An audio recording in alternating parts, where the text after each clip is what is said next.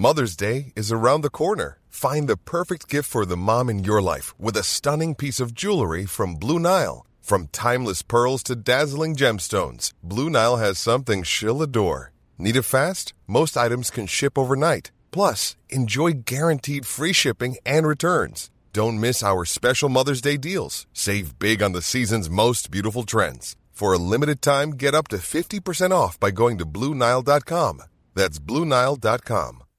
If you're looking for plump lips that last, you need to know about Juvederm lip fillers. With Juvederm Volbella XC and Juvederm Ultra XC, your lip look, whether it's subtle or bold, can last up to one full year with optimal treatment and no additional maintenance. Find a licensed specialist and see if it's right for you at juvederm.com today. That's J U V E D E R M.com. Add fullness to lips in adults over 21 with Juvederm Volbella XC or Juvederm Ultra XC. Do not use if you have severe allergies or a history of severe allergic reactions, or if you're allergic to lidocaine or the proteins used in Juvederm. Tell your doctor if you have a history of scarring or taking medicines that decrease the body's immune response or that can prolong bleeding. Common side effects include injection site redness, swelling, pain, tenderness, firmness, lumps, bumps, bruising, discoloration, or itching. As with all fillers, there's a rare risk of unintentional injection into a blood vessel, which can cause vision abnormalities, blindness, stroke, temporary scabs, or scarring. For full important safety information, visit juvederm.com.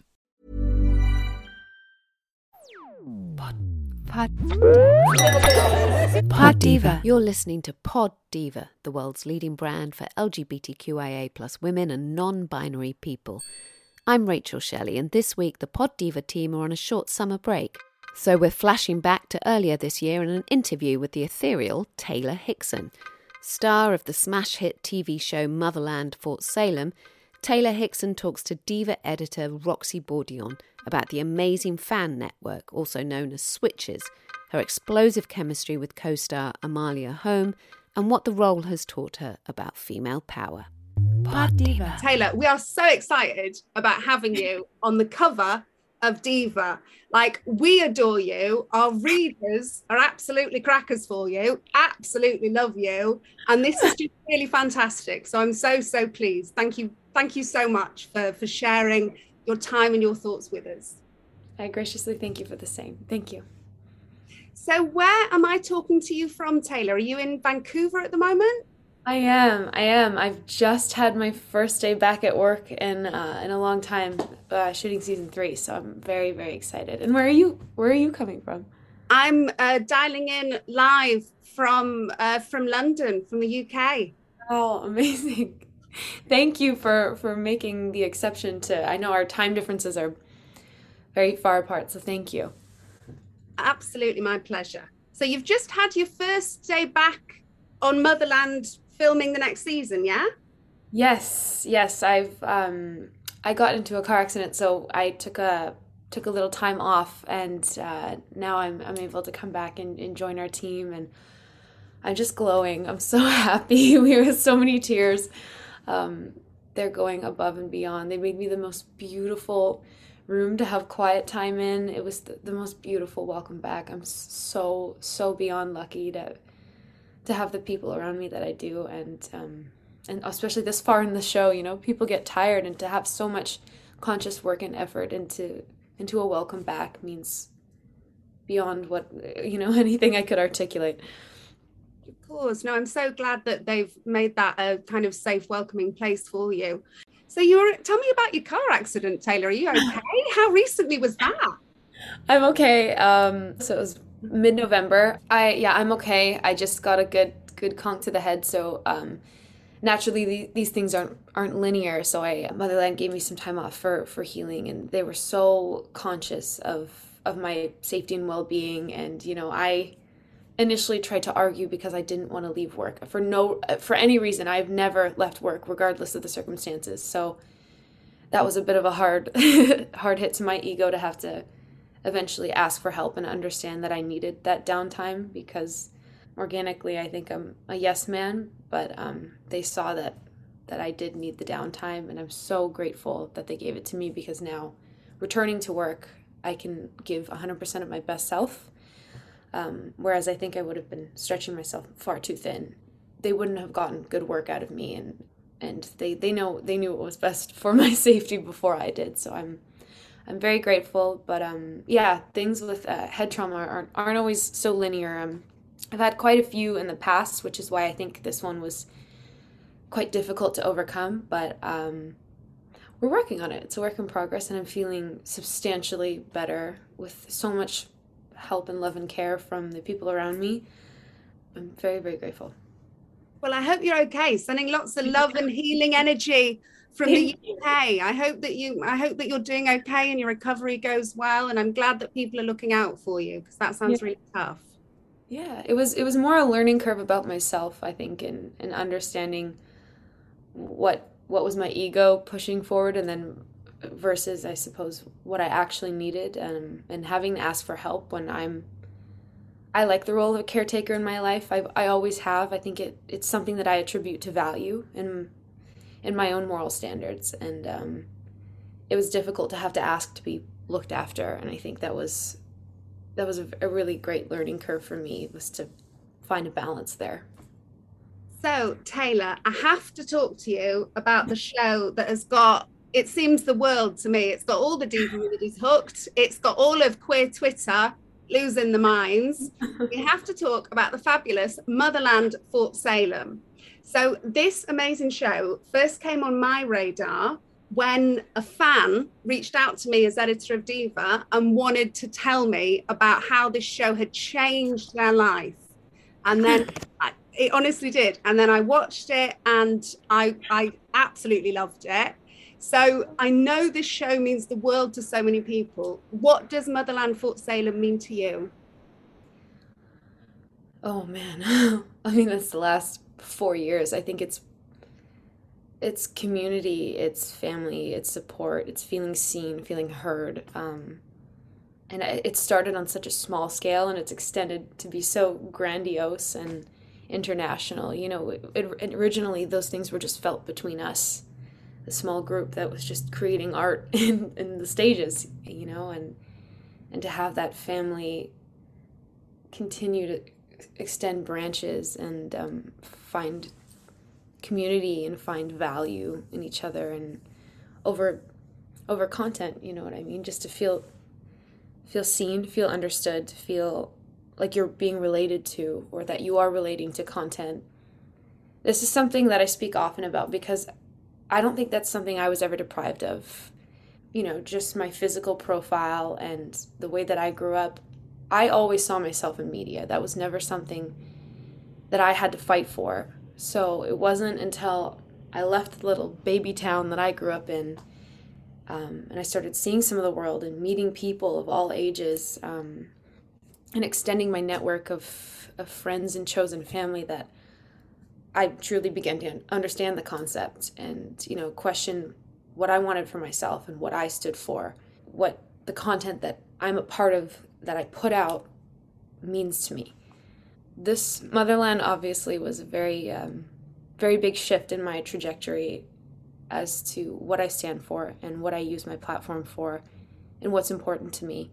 So I'm eternally grateful for that. And I think motherland is um, is now a, a part of I don't know, it's it's a part of questioning identity and asking the bigger questions and challenging yourself and what your beliefs mean to you, what sacrifice means to you, where you sit in the gray of all of that.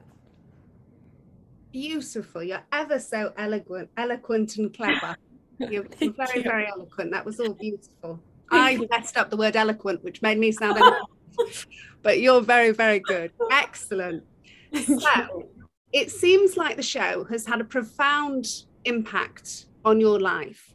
It has also, as we know, profoundly impacted the lives of particularly queer people around the world. How soon into the process of making this series did you clock on that hang on a second i'm actually part of something much much bigger. Like this is really going to make a difference. Um, that's that's so much uh, accredited to actors self-obsessing. You know we're we're just obsessed with our work and obsessed with getting to know each other and the psychology behind the characters and our relationships and what makes them what makes them tick what do they want most? Uh, it's it's so much like a a deep dive psych class. I'm sure if you got to audit our um, rehearsals it would very much parallel something to that. So i mean amalia and i and the girls and i we just took the time really getting to know each other and allowing the dynamic we had off screen to sort of play into a you know much more grandiose scale um, play into what we were doing with the content spending time with each other and figuring each other out and where we came from and and how to be honest about who we were in our storytelling. It wasn't until it was released and it was starting to get some pickup on media that we understood the gravity of what it was we had created. I mean, especially I, I, I don't want to speak for Amalia, but I, I think Amalia and I have had enough conversation that we both very much agree. We were a bit blindsided by the amount of support and love and appreciation put into what we were just playing with in, in terms of our craft. I must thank Eliot and Brian and you know all the writers because I think they kind of had a, an inkling as to what we were doing and what, what they wanted from this project, and it was something that I actively missed. I, for sure, myself actively missed, and um, we were just obsessed with playing with our chemistry rather than understanding the impact it might have in terms of storytelling, what it might mean for queer kids, you know, people growing up at this time and playing with identity and asking the bigger bigger stuff. It's it's quite heavy when you look at it, you know? Um, and we were just making so much light out of it. We were just having fun playing. So it wasn't, I think, until we started interacting online that that we truly understood the way that the content had touched us. It was it was doing the same outwardly, and that's invaluable. I think that I love what you just said about you weren't kind of conscious about the reaction it was going to create in the world because you and Amalia was so busy focusing on your chemistry and on, on the work. I think the fact that you two have both put so much craft and charisma and everything that you've poured into that relationship. Like I've I'm a professional lesbian. I've watched a lot of queer TV, but that relationship, honestly, it's something special. And I guess what I'm saying is because you two were so focused on that and you did such a beautiful job of it. That's a big part of why it's been so impactful mm-hmm. which is really gorgeous, really gorgeous. Also, I love Amalia. I interviewed Amalia. She is awesome and lovely. I have nothing but lovely words about Amalia. She's fab. I got to spend my first day back with her, and I was so so grateful. Um, they they were very conscious bringing me back in, you know, to try and minimize my overstimulation and and keep things really low key. So we weren't even working with main unit. We we have something called a splinter unit. Mm and yeah, and I got to just spend time with her and and we just held each other for a long time. And it was it was such a nice energy to come back to because she's so self-aware. And actually the day before I got in a car accident she pulled me aside and she said I know you.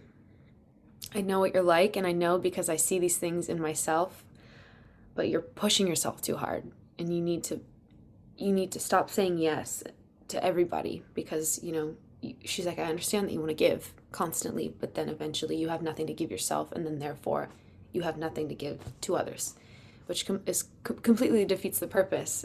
She really, she's so intuitive that way, and I think over the years of getting to know each other, you know, that's kind of crossed the boundaries between um, Malia and Scylla and myself and Raelle, and um, just that genuine care and that that bond and really understanding each other and body language and what's behind the eyes and um, she's always had that into it which I, I think i'm a bit more aloof that way. So i i think it really helps to feel seen by your your scene partner on and off you know that i think that really helps translate. And um, there's just so much care for each other as much as there's care in, in what we do. And i think that's what made it really really easy and organic. So I, i've very much lucked out that way but we just um, yeah, we were so focused on trying to get a reaction out of each other and and testing each other. That's what new relationships are about. Like if I push this button, what's the reaction I'm going to get? does that work for me? Is that honest, you know, or are they inhibiting the way that they feel to get a reaction from the other person? It's just so much mind games. And so we, we were having so much fun playing with that that we didn't understand on a, on a bigger scale. I, I can definitely say for myself, at least, um, the way that it would affect other people. Well, it's that kind of like real nuanced characterization and also got to say sizzling chemistry that really does make it stand out among like there is a lot more queer content these days not all of it's fantastic representation but there's a lot more out there than there used to be and mm. yours mm, it shines it shines within that sea Thank so you. You and lovely very wise amalia. Ever so wise isn't she? I can so wise. Yeah. Truly. i learned so much from her. Yeah i can see that that you're saying about like the intuition. I can see that. You two obviously have a really close bond now and a really wonderful connection. Do you remember the first time that you met and what that was like and what your first impressions were? I was so scared of her. And I wanted her to like me so badly. So I actually met her in LA during uh, the testing for the pilot, and I thought for sure it was actually going to be the other person because the the other person there was two people going out for Scylla that they brought down that I got to test with. I had already had a rapport with the other person going out for this role, and they lived here, so we got to uh, practice chemistry and really get into it before we were flown down so I thought for sure just because of that that head start that I was like, okay, well if if they choose one of us, likely the other one will come and come along in parallel. And so we got there and the first day they were sort of swapping us all out. It was like musical chairs, you know, they'd flip rails and flip Scyllas and tallies and just sort of see the dynamic and then they'd pull one in and switch the other out. And I remember we broke for lunch and I walked out, and the two people that auditioned for Anacostia, Demetria being one of them, and Amalia were all sitting outside having uh, lunch at a table. And my best friend Kelsey and I walked out uh, with her mom, and you know, we, we said, How did it go in there? And Demetria pipes up and she goes, Well, I, I already got the call, I got it. And I was like, Oh my God, that's crazy. Like the other person that went out for her role is sitting right beside her. That's crazy that they called you already. And then Molly pipes up and she goes, Well, I got it too. And then I start scratching my head because I'm like, Well, if I screw up the rest of these next couple days and I don't get her to like me and I don't win her affection, that's it. So the pressure was on for me and it took weeks following that for them to make a decision and I thought I I thought I biffed it. I was like there's no way they're going to pick me it's taking this long to get an answer. But I think because I wanted her affection honestly, I, I wanted it. It because it was such an honest try hard effect that I I think it worked. because I I genuinely wanted her to like me and I wanted it to work and I and I'm not that person, you know what I mean? Mm. I'm generally very sure-footed. I don't tend to care about the way other people dislike me yeah, because I'm very honest about who I am and I don't compromise that for other people. And if people genuinely don't like me, that means they they don't like who I am because I'm not putting on a show. I'm not being performative about the kind of person I am. So I've learned to really let that go and I don't take that to heart as criticism. And that's that's one of the traits of, of myself that I'm I'm very grateful for because I think it allows me a lot of freedom and liberation in the way that I interact in my interpersonal relationships and my environment. So yeah, I was pretty down bad when when Amalia got the call, and I think that she genuinely made me nervous, and her intonation was so different from the way that it was written that anything I had rehearsed was thrown out the window. It was I couldn't use it because it she wasn't she wasn't making the obvious choices and so I had to figure out a way to work around her, which is kind of how I think the beginning of a relationship is. So you're just testing each other. And then we just continued to play with that after we um, we both got the call and got in the same space. I think that honest want for her affection is kind of what what sealed the sealed the deal. That makes total sense because you would have had that like alive in the moment electricity, like a real life dynamic that's playing between you, giving that frisson. So that definitely makes sense. Totally. And how did you feel when you found out you had got the role? They actually called me the day before I actually got the call, but I didn't know this. They called me and told me that two weeks after I had done the tests in LA that they were going to continue looking for other people. So I was kicking myself and I thought, obviously, they're not going to pick me. They're going to keep auditioning. And then the next day they called me and said, just kidding, you got it. And I was like, I don't understand what the scare tactic was, but, but it worked. I was much more uh, grateful and relieved, I think, than I would have been, but it was the longest two weeks of my life and yeah, I, I don't know ultimately how they came to the decision or how they made that turnaround so fast, but I'm grateful for whatever's working above, you know, in the higher powers. I'm very grateful for it. Pod Diva.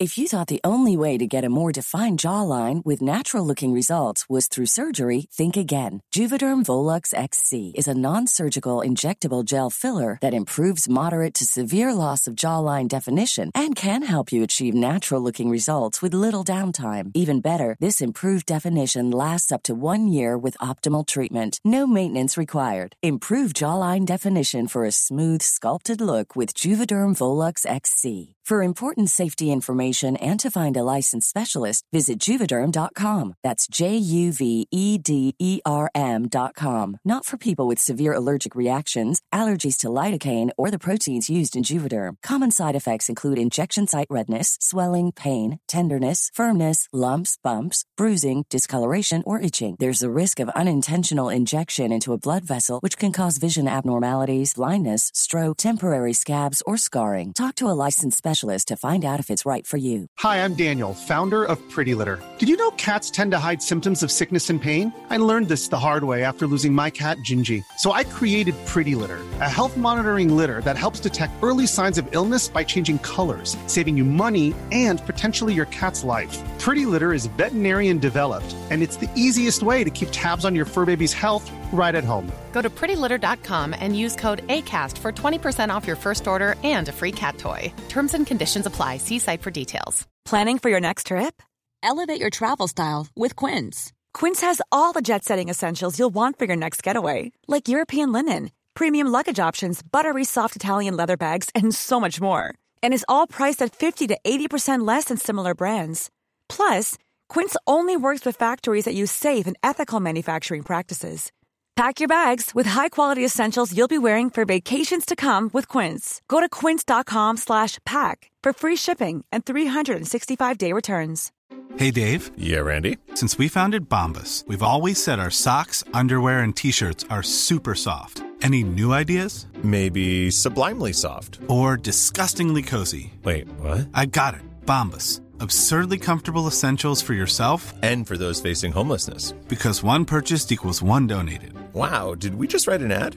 Yes. Bombas. Big comfort for everyone. Go to bombas.com slash ACAST and use code ACAST for 20% off your first purchase.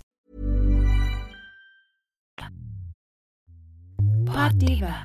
And then, so you find out you've got the role, Amalia's got the role how did you what process did you two then go through as actors and as you know people becoming friends developing this professional um, relationship with each other? What process did you go through together to create that remarkable on-screen connection?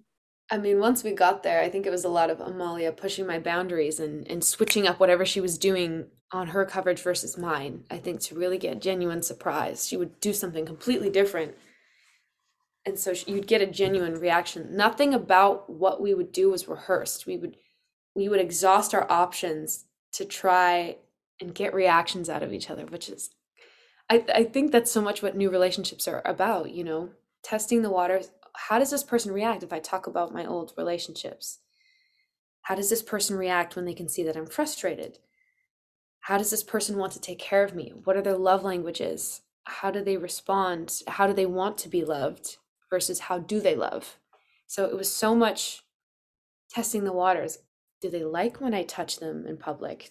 Do they, and these are little things that aren't written, but that we would try. Does it feel comfortable if I put my hand on your back? Um, and you know, she she would do funny things like pick me up and spin me in a scene. We we play with the masculine versus feminine tropes. Um, and understanding balance. And I think so much of that is what built a mutual respect, which I think helped me understand my relationships better. Because in the past, I think there was always a, a power imbalance in my personal relationships. There was always one caretaking the other, more so, in a way that maybe felt more paternal rather than equal. It helped me understand what I want so much is to have a teammate. I don't, I don't, I want to be taken care of as much as I am taking care of someone else. And what respect means in a relationship and what honesty means and being able to understand when someone's being genuine or remorseful and um, playing with the gray in between good and bad and black and white because i think there is there's so much there to be discovered. And i think in, in general storytelling it is so black and white they don't challenge the gray and that's not honest. That's not how people are. People aren't innately good or bad. People do things out of the honesty of what they believe is moral. You know someone going to steal from a big company to keep their children fed is that's gray area but that's honest. That's our world. And i think motherland challenges those tropes and it, it was nice to be able to play with something that felt honest especially over such a length of time being able to work in television you don't always get that in a feature. You don't get the whole story you get a piece. And so this this has been such a, a wonder to be able to work out what a relationship looks like even in the boring parts as much as you know the exhausting parts or the parts that are horrible and sad or angry and happy. And i, I just you know it's not it's not honest to just see someone fall in love and have bliss. So it's yeah so much about honesty i think and um, bringing in our own past experiences to to play with and understanding boundary and discipline within the self and with another person. And you mentioned basically, Taylor, you keep on saying really interesting, clever things, and I keep on making a thousand mental notes and thinking, oh, better ask more about that. That sounds very good. so you're doing great for a bit of feedback for you. You're doing great. So, love, there were a few things I wanted to pick up on there. One mm-hmm. was you said love languages. So, what is Raelle and Scylla's love languages? I mean, having been through so much distance and and divide, I, I'd say the thing they both long for most is quality time.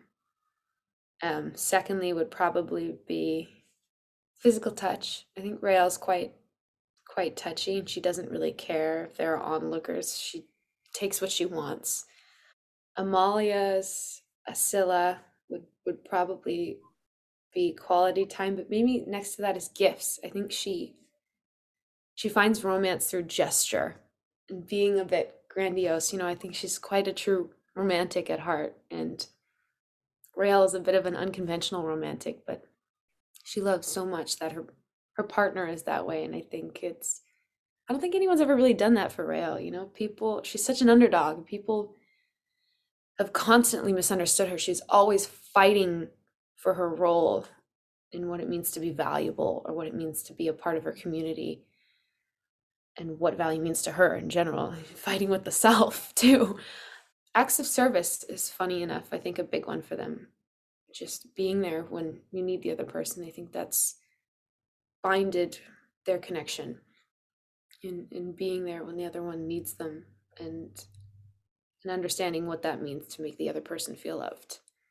Um, even in little things, whether it's, you know, helping with little tasks, little gestures just to let the other person know I'm here, whether it's just like a hand grab or eye contact. I think they have a really intuitive understanding with each other. Um, you know, me and Amalia play with that all the time when people are having conversation and it's just like any any inside jokes we might have made. We share looks about like, oh, this person's feeling this way.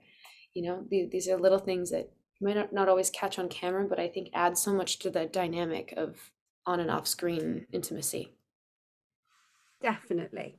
And I also wanted to pick up on a moment that you mentioned because Amalia also mentioned it. And it's when there's the pickup and the spinning mm. round. And the way that she described it was like, this is notebook shit. We're queering a notebook, which I absolutely love. I absolutely love.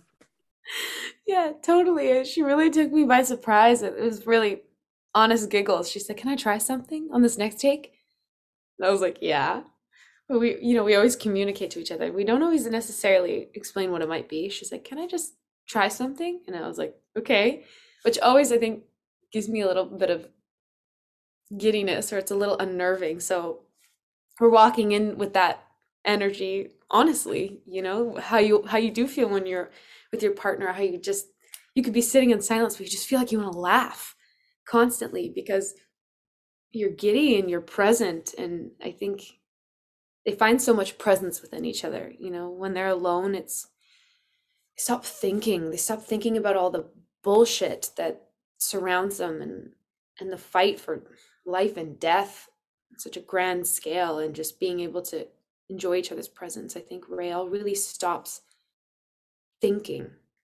She does that so much. Her brain never stops. She doesn't sleep well. She doesn't eat well her brain's constantly going and it's it's a merry-go-round with herself. I think she's her worst her worst critic as we all tend to be wanting to find value in in the way that she can help people. I think she really wants to take after her mom that way. Yeah we would just sort of play around with being present and it it feels that way. Amalia has a, a superpower as i like to call it um, we we always used to make a joke on set that she was the siren because with her eye contact she could ask you to kill someone on her behalf and you'd lovingly agree. And everyone feels this way. So yeah she definitely had a, a one up over me in that sense. But jess once gave me a really interesting um, trick a tip. And it's when you're building an intimate generally romantic relationship with someone on screen to pick something that you truly love about them and use that and refer to that.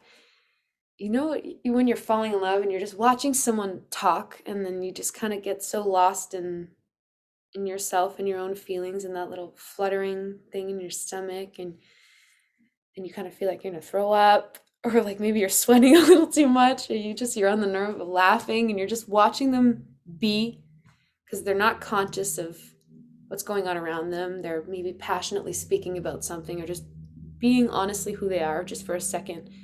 You're not paying attention to anything they're saying, you're just watching them be. I think Amalia has um has that energy that just draws you in and you want to stay there. You want to stay in that little protected bubble and it's so easy to forget what's around you. You're just watching her be and watching her animation, her expression and trying to figure out what she's thinking versus what's what she's speaking. And i think that cognitive processing is what made it's what made it so genuine is because i was just watching her be animated and be her and it was really easy to get lost in.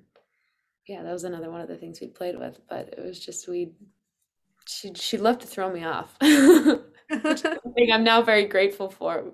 But um so much of it was so playful even in the even in the dark shit. Mm. She just brought such a playfulness to to everything, and that's such a, a beauty to her is to, uh, to be able to switch that intensity on and off. That's something I I love about her so much, and you never know. She's so unpredictable that way. She's she's very honestly like that. The same as Scylla, just to be able to turn that intensity on and off and then she's goofy and then she says something that's absurdly funny and you're just like where did that come from you know you were being so intense and and just she just has the most wicked brand of humor. A wise she's she's very easy if you just watch her the work does itself truly. I'd love to know how did you feel about playing a queer character on screen in the role of Raelle was that something that you as an actor thought about? Was it something you were anxious about? Was it something that doesn't really come into your mind? What's your view on that? Well it wasn't something that I necessarily pay attention to. The biggest thing for me is because i have so many friends in the queer community is doing is doing it justice and bringing it honesty and, and making it genuine. That's my biggest obstacle for me. That's that's the only hesitance there is just doing it justice. But i mean i am that way in all my roles you know? So it's not to say that it's because it was a queer role but it's never something i i think about. It wasn't a question of sexuality. It was just a question of genuity and doing it justice and honoring the community and honoring my friends. And then something else that I really love about the show is how many juicy female parts there are, like how female dominated it is. This oh. in itself is an absolute glorious gift. What was it like and what is it like working among a cast of so many fabulous strong women? It was so much learning. I mean, uh, as you can imagine, um, learning about witchcraft has been so interesting because it's really helped me to understand the patriarchy and helped me mm-hmm. understand why the women think and interact the way they do today. We we have been set up to challenge each other, to be mistrusting of each other um, since the witch trials. You know, we were bribed to turn on each other to save ourselves, and the way that that has expanded on today's scale is so interesting. The way that it it comes across in media or just in little interactions. I, I've always, I've spoken about this before. I've always struggled with my relationship with women. I think I bring a very masculine energy to the way that I think and communicate. I take everything at face value. I'm very naive that way. I think I get taken advantage of because I don't. I'm not that intuitive. But I'm grateful to have friends around me that are. So, you know, they really look out for me that way. But I, because I take everything at face value, anything someone says to me, I also take it that way. I assume the way that I think is how others interact, which is where my naivety plays. But um yeah, it's been so nice to to learn about femininity and and play into it. And the more I've gotten into witchcraft or Wiccan history in in any means, um, I've learned so much about myself and and how much I've abandoned my femininity just to be taken seriously in a room.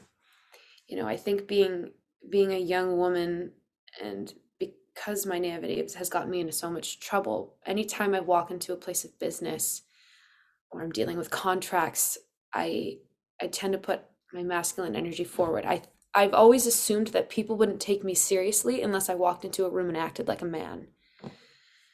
And that was a big learning curve on this show was understanding the strength and femininity and bringing in that yin and yang playing with dark energy as much as light energy and how much strength there is in that. And I think I so misunderstood and so discredited the strength in female energy. And I think that's so much of the problem. Walking into a room of intimidated of women that are I find found very intimidating was my first uh, key point that I played into was why why am I intimidated by these people? Why do we all feel instinctively threatened because we're all strong personalities because we all stand up for ourselves because we are honest in who we are and we don't take shit. Shouldn't that bind you? You know shouldn't that shouldn't that create community? Shouldn't that create a team rather than divide? I worked really hard to abandon that that mind frame walking into it and and trying to understand where my nervousness was coming from and why i was so intimidated by women and my relationship to women and why i thought i always got along better with with males and i think it was just so much about misunderstanding myself and not and about uh, trying to abandon my own femininity and i think that resent against finding femininity or feminine energy being weak and thinking that i wouldn't be taken seriously played so much into the way that i was interacting with women and that it had nothing to do with anybody else and everything to do with me that was a massive change in the way that I interact and, and opening my trust. I think I learned so much that way. Once you open yourself to, to opportunity, you'll find that it opens itself up back. So it, it created some lifelong relationships. And I think I understand people so much more just through watching them work and watching their talents and the way that they interact all so differently. They're all so different and they're all so special in their own way. And I have so much respect for them and their, their personal lives and, and their craft as well. They all bring something so special into the room when they're creating. And it's um I cherish it and I've watch them nuance the psychology in, in each one of these really special characters and and the strength that they've brought to my life. I'm very, very, very grateful to these women. I owe them a lot. They've taught me so much about myself. Very grateful. this is an extraordinary fandom who is so passionate and so invested they will buy a billboard for you. Like they will they really adore you and rightfully so. But how do you feel taylor? How do you feel t- about this this amazing group of fans that you've that you've amassed?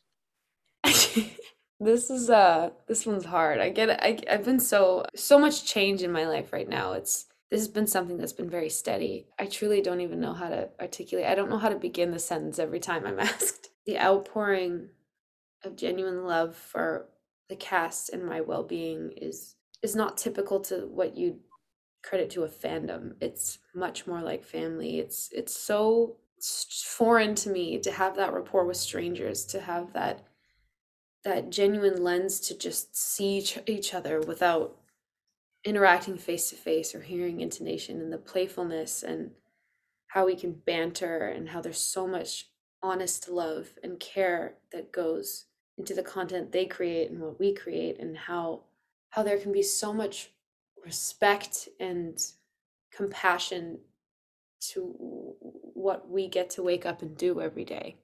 That's a gift in itself that we we are paid to get up and create and do the very thing that we love the very thing that drives us. That is a gift in itself and to have someone appreciate that as much as you do is is not it's ethereal like it's not it's not something that i think i'll ever adjust to or it's it's so still so foreign to me to have that community.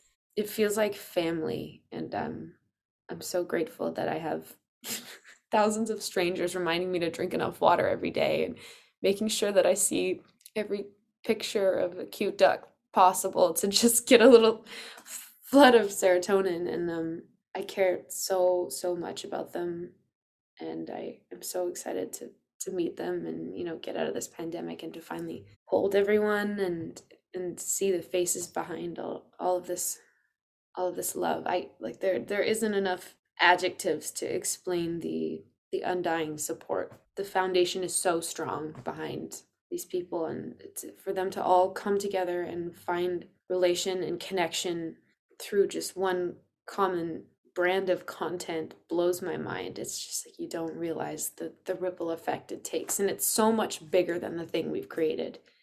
It's so much bigger than that and that that's that's where I massively undervalued what it was that we were creating and um it's yeah, it's such a gift and it's now played into the trajectory of what I go on to create and what I want to do with my life and and how I affect people, how we take care of each other. Ultimately inspiring for me it's ta- it's taught me a lot about what I want for my future. I think there was always a big question mark. It's it's given me a sense of direction and what's important to me and in my mission and the trajectory of my life. That's the impact it's had. And what do you want for your future? I'm working on a company that I'm I'm hoping will change the way that we look at products. It's it's set me into a different frame of thinking outside of myself and outside of my needs, looking for what's missing because that was my grandest mistake.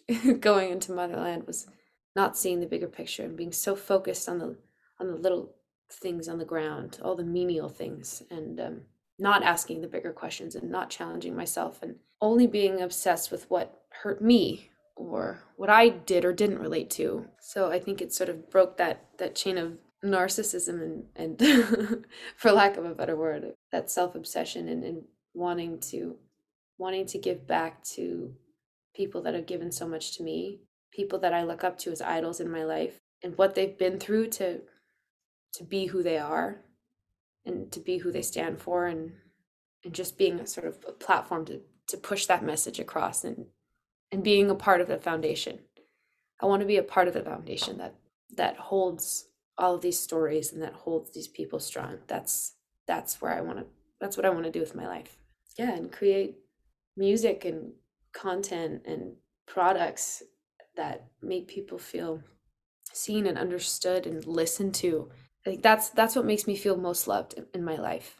That's what I attribute to value is when I'm really listened to. And I was so self-obsessed and only having that received that um, I, I I understand how good it feels when when I really feel listened to, when I feel like people are hearing my thoughts and feelings and my wants and if that's such a strong love language for me then you know why can't i give that back that's what i want to do amazing. You are such a joy. You have a wonderful, wonderful energy. Taylor, I was already a fan. I'm an even even bigger fan. You, my love, are wonderful. You really are. I just have a couple more things I want to ask you, sweetheart. So one of those is just to get a bit of a sense of your life before before the show. So what was that like? Did you always know that you wanted to perform? Like what were you like before you learned all these fabulous lessons that you've learned and, and got this life-changing role? Oh man, um, since I was a kid, I, I always commanded attention. You know, like there's home videos of my mom filming my sister and if the camera wasn't on me then i would take all my clothes off and be like mom look over here. You know i always wanted attention. My original drive was to, to head into a career for music and you know i did a lot of in music i did a lot of musical theater when i was a kid but it was mostly just so i could have an opportunity to, to get up on stage and sing. It wasn't the acting that drew me in. I i tried a couple of things. My parents were like oh my God, she needs so much attention. Like, put her in the arts, please. Put her on a stage. We can't give her what she needs. It's not enough.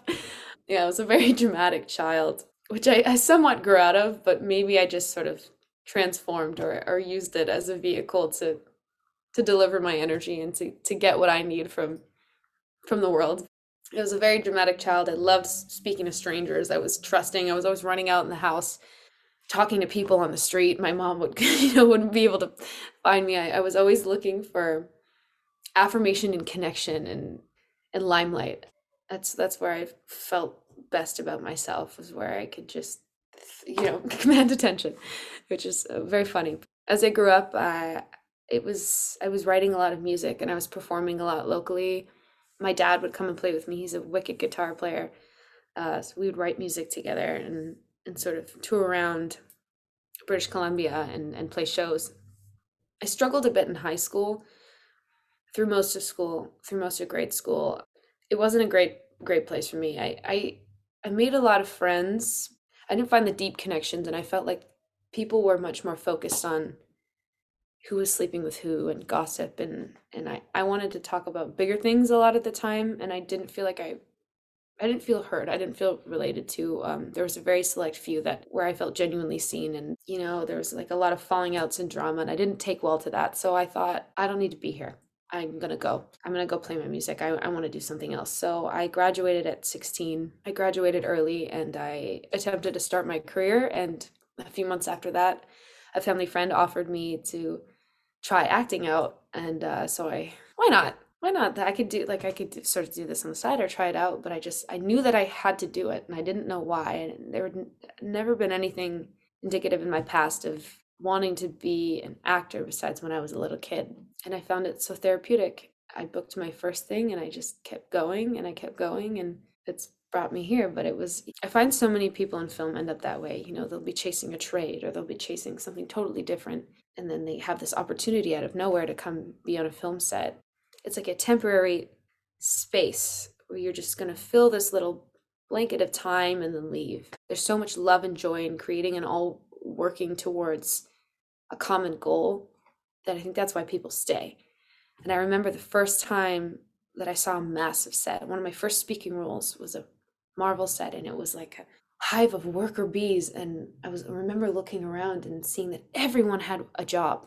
And you know, if one of these people were missing, something would be awry. Everything wouldn't work. It was all these moving pieces in this machine. My recognition that I'm a little moving piece in this machine and where do I fall in there? I wanted to know what every single person's job was. And I wanted to say that, you know, by the end I by the end of my career in film, I want to understand what each of this these people do and how to do it. And it was sort of my obsession with that and understanding how all of these things come together to make art that I stayed.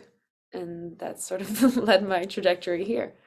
And we have talked about all sorts of wonderful stuff. Is there anything that we have not covered, Taylor, that you want to talk about, that you want to share with Diva readers that we haven't that we haven't touched on? I don't think so. I think I sort of bled my heart dry there. but that's what it's about. It's about honesty.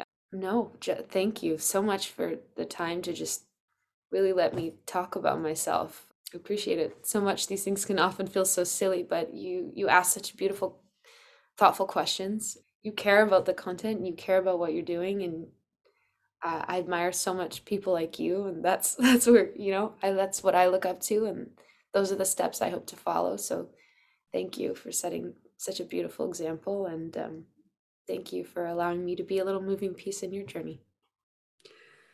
Oh, Taylor, you're going to set me off, sweetheart. that was very lovely. Thank you ever so much, ever so much for chatting. It's been such a pleasure, such a thrill. Thank you for for the opportunity so much, and and and the platform to speak about the things I love. Again, it, it feels so silly that anyone should care, but thank you, thank you for caring. It's you're so welcome. Thank you. I appreciate it so much, and you have such a beautiful energy. So thank you. I just want to blow you lots of kisses, Taylor. Just think, mwah, you mwah. Thank you. Thank you so much. I appreciate it. Pod Diva. Thank you for listening to Pod Diva in association with Diva Magazine, the world's leading brand for LGBTQI plus women and non-binary people. Please listen and subscribe on Acast or wherever you get your podcasts. You can follow us on Twitter at Diva Magazine. You can email us at editorial at divamag.co.uk. Pod Diva. Queers for your ears.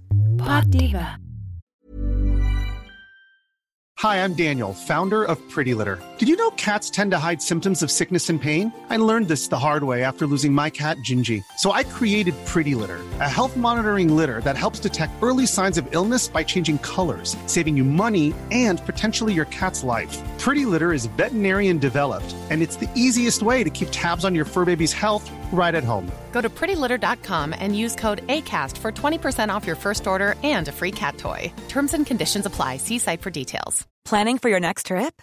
Elevate your travel style with Quince. Quince has all the jet setting essentials you'll want for your next getaway, like European linen, premium luggage options, buttery soft Italian leather bags, and so much more. And is all priced at 50 to 80% less than similar brands. Plus, Quince only works with factories that use safe and ethical manufacturing practices. Pack your bags with high-quality essentials you'll be wearing for vacations to come with Quince. Go to quince.com slash pack for free shipping and 365-day returns. Imagine the softest sheets you've ever felt. Now imagine them getting even softer over time. That's what you'll feel with Boll and Branch's organic cotton sheets. In a recent customer survey, 96% replied that Boll and Branch sheets get softer with every wash. Start getting your best night's sleep in these sheets that get softer and softer for years to come. Try their sheets with a 30-night guarantee. Plus, get 15% off your first order at bollandbranch.com. Code BUTTERY. Exclusions apply. See site for details.